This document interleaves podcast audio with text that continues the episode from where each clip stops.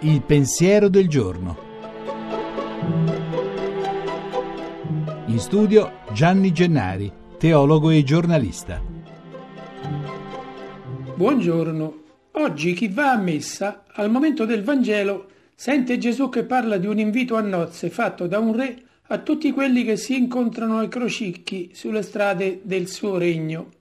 L'invito è per le nozze del figlio del re, unico e amatissimo e all'invito rispondono in tanti che entrano nella sala del banchetto, ma in mezzo a loro c'è anche qualcuno che non si è vestito con l'abito giusto, magari sporco e disordinato o non adatto.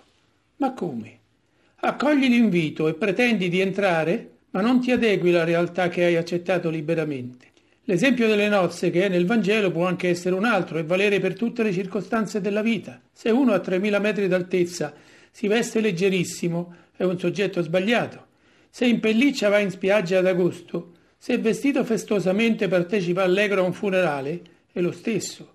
Nel Vangelo di oggi l'invito alle nozze d'amore tra il figlio del Re Gesù Cristo e noi tutti incontrati ai crocicchi del mondo è una lezione per tutti. Chi è credente sa che quell'invito è un invito d'amore alle nozze del figlio di Dio con la nostra umanità. Ma la lezione vale anche in termini che non riguardano fede e Chiesa.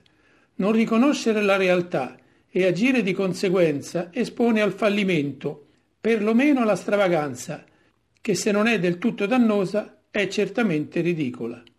Pensiamoci su. Buona domenica. La trasmissione si può riascoltare e scaricare in podcast dal sito pensierodelgiorno.rai.it.